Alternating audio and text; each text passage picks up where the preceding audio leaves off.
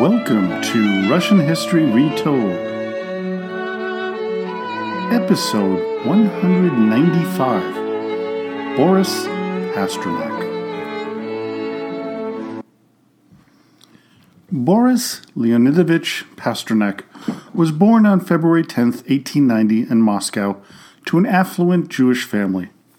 His father, Leonid Pasternak, was a post Impressionist painter and professor at the Moscow School of Painting, Sculpture, and Architecture.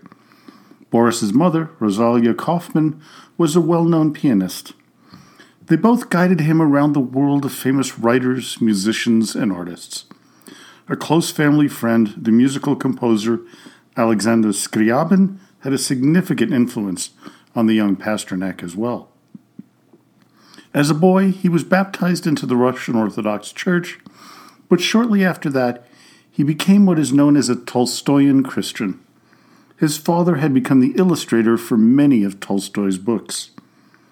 Others who would pass through the Pasternak home included Sergei Rachmaninoff, Lev Shestov, and Rainer Maria Rilke. Imagine having such a cultural and intellectual beginning to life. At first, Boris thought that he would go into music, no doubt influenced by Scriabin and Rachmaninoff. A few years into his education, he decided that musical life was not to be, so he decided to head off to the University of Marburg, Germany, to study philosophy. After four months there and a trip to Italy, he returned to Russia and decided to dedicate himself to literature. We are all much richer and luckier that he made that decision. Before the Russian Revolution, Pasternak entered the Holy Dormition Pochayiv Lavra and roomed with Peter Minckevich, who would become part of the character in Dr. Zhivago known as Strelnikov. Many of the people in the book were composites of others Pasternak would meet throughout the years. Minckevich would leave Russia after the revolution, while Pasternak even knowing he might be a target of the Bolsheviks, decided to stay in Russia. The publications of his writings begin post revolution in 1921 with Sestra Moya Jin, or My Sister, Life. It would revolutionize Russian poetry. It was followed by Themes and Variations in 1923, The Childhood of Luvers in 1924, along with the Sublime Malady, which is based on his recollection of the 1905 revolution. After that, he had a series of four short stories published known as Aerial Ways. In 1927, Pasternak returned to the revolution of 1905, something he would go to time and time again as a subject for two long works a poem expressing sorrow for the fate of Lieutenant Schmidt the leader of the mutiny at Sevastopol, and The Year 1905, a powerful poem which concentrates on the events related to the revolution. Pasternak's autobiography, Safe Conduct, appeared in 1931 and was followed the next year by a collection of lyrics known as Second Birth in 1932.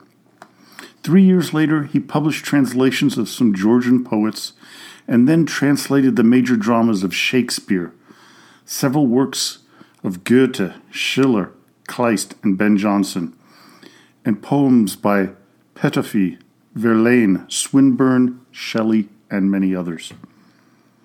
Pasternak's translation of Shakespeare into Russian without losing the beauty of the prose was a monumental accomplishment. His works also likely saved his life during Stalin's reign. As Orlando Figes puts it in his book, Natasha's Dance A Cultural History of Russia, quote, Pasternak's Russian translations of Shakespeare are works of real artistic beauty, if not entirely true to the original. He was Stalin's favorite poet, far too precious to arrest. His love of Georgia and translations of Georgian poetry endeared him to the Soviet leader. Lucky for us that Stalin liked him, as he was to go on to produce more outstanding works. In early trains, a collection of poems written since 1936 and published in 1943, was enlarged and reissued in 1945 as Wide Spaces of the Earth. Then his most monumental work was to come out in 1957, Dr. Zhivago, Pasternak's only real novel. It was a book that was not viewed with pleasure by the Soviet authorities when it was sent to Novy Mir for publication. It was soundly rejected, and Pasternak was heavily criticized.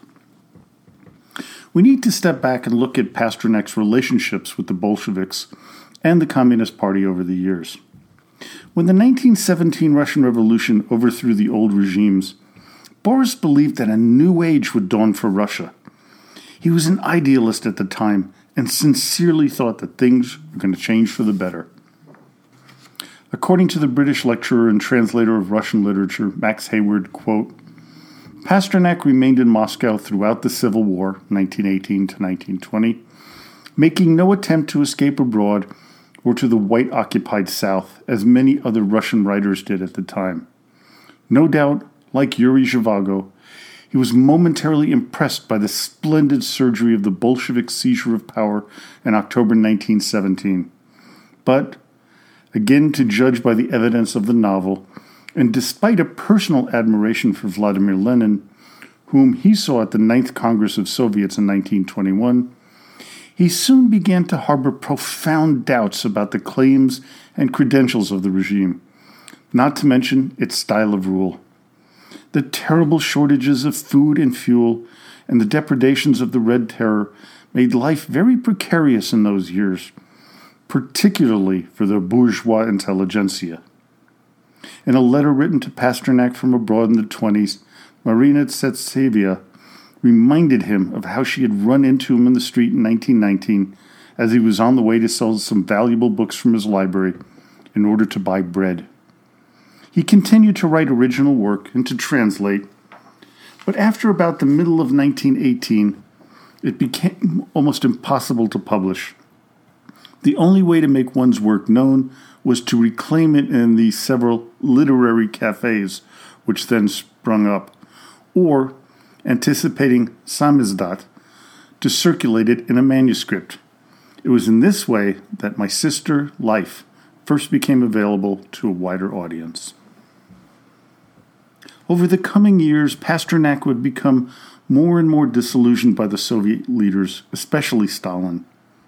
When the Great Purges began in 1937, Boris was asked by the Union of Soviet Writers to add his name to a statement supporting the death penalty for the defendant that was on trial. Pasternak refused, even though almost all of his colleagues did, for the fear for their life. Boris knew that he was going to get arrested and likely executed. What probably saved his life was all of the verses praising Stalin that he had published in the early 1930s. The Soviet leader crossed Pasternak's name off of the list of the condemned and commented, according to legend, one of these two phrases one, do not touch this cloud dweller, or leave that holy fool alone. Pasternak felt guilty for the rest of his life that he was spared, but others, like his friend Osip Mandelstam, would not be so lucky. He, along with many other writers, artists, and musicians, would lose their lives during the Great Purge some for no reason whatsoever. Boris would produce very little literature during the coming years. With the onset of World War II, Pasternak was to serve as a fire warden, helping to save countless buildings from the Nazi air assault on Moscow.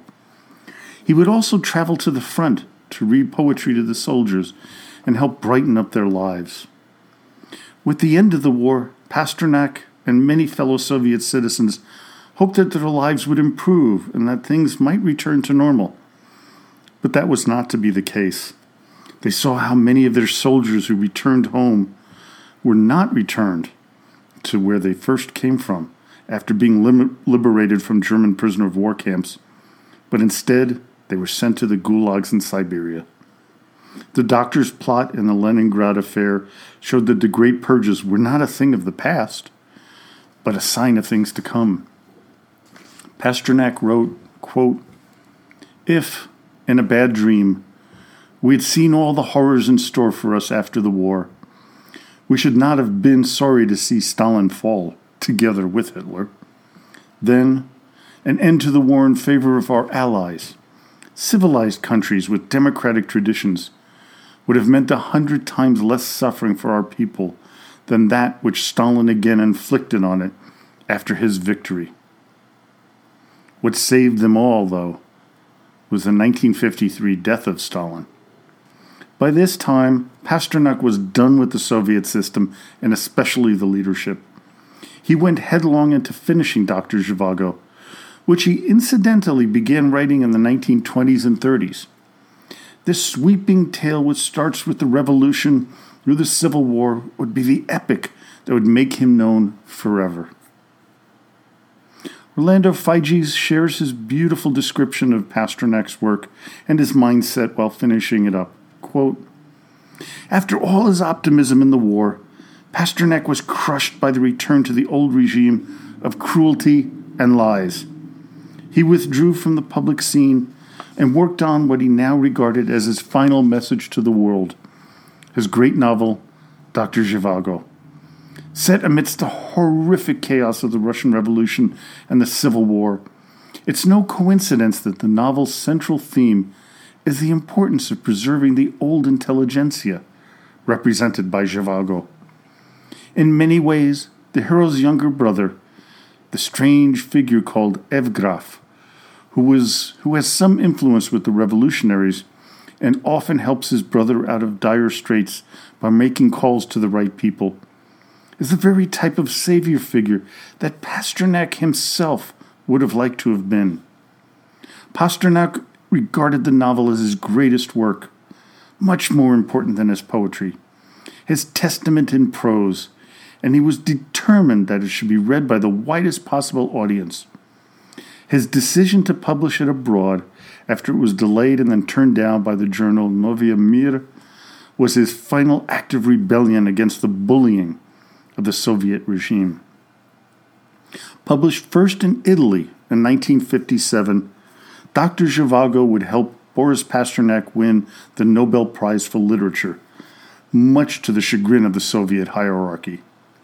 While he won the award, Pasternak was not allowed to leave the country to accept it. When his name came into consideration by the Nobel Prize Committee, it was not for the first time. In actuality, his name came up pretty much every year from about 1940 on. When he won the award in 1958, the Soviet response was harsh. The Literary Gazette said this quote, the decadent religious poetry of Pasternak, which reeks of mothballs from the symbolist suitcase of 1908 to 1910 manufacture. He would receive hate mail from fellow citizens even though none of them read the book. As one joke went, quote, I've not read Pasternak, but I condemn him. While doing my research on Pasternak's Nobel Prize winner, I, I came up with something very curious.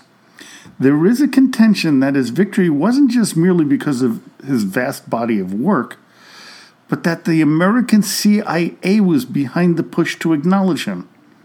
Now, this had been bandied about for many years. I mean, it was part of the Cold War, and there was really no proof of that until April 11th, 2014, when the US CIA released, quote, nearly 100 declassified documents.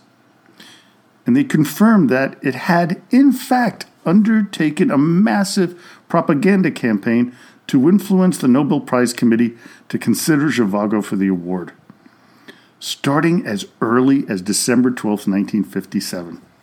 Quote, Dr. Zhivago should be published in a maximum number of foreign editions for maximum free world discussion and acclaim and consideration for such honor as the Nobel Prize.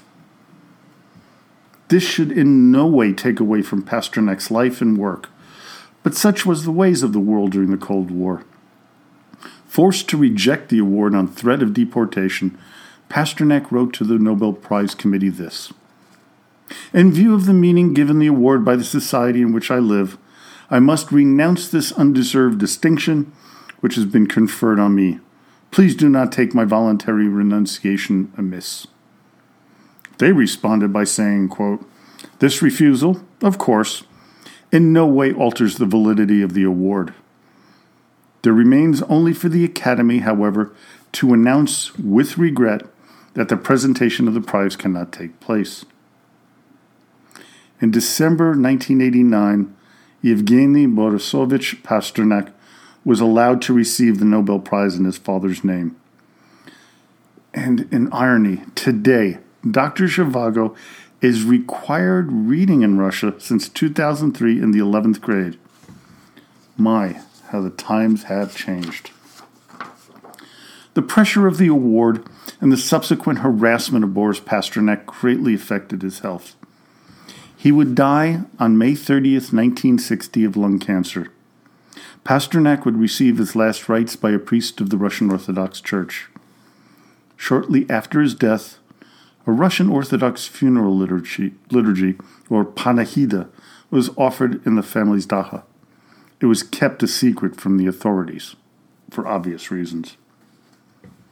Before we leave Boris Pasternak, I'd like to read, in English, English of course, his last poem.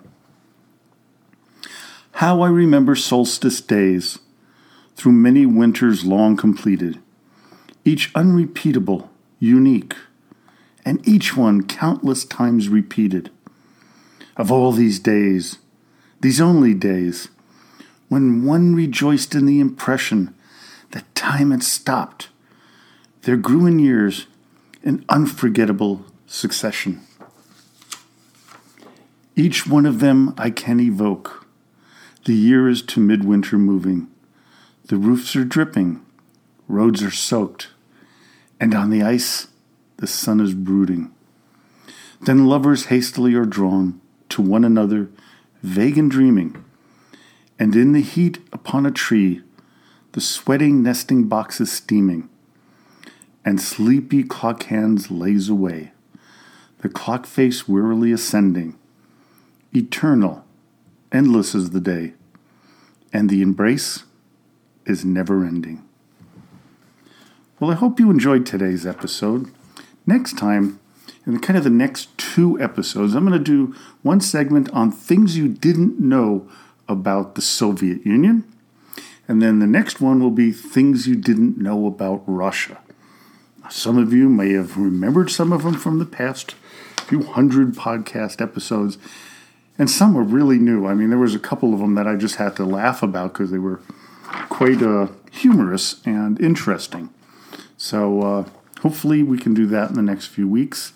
Uh, I will be taking a short vacation in May. I'm going to Italy to visit my daughter, who's an exchange student, and we haven't seen her since September when she went there. Uh, she's 16 years old, so it's kind of hard on the family, especially the wife.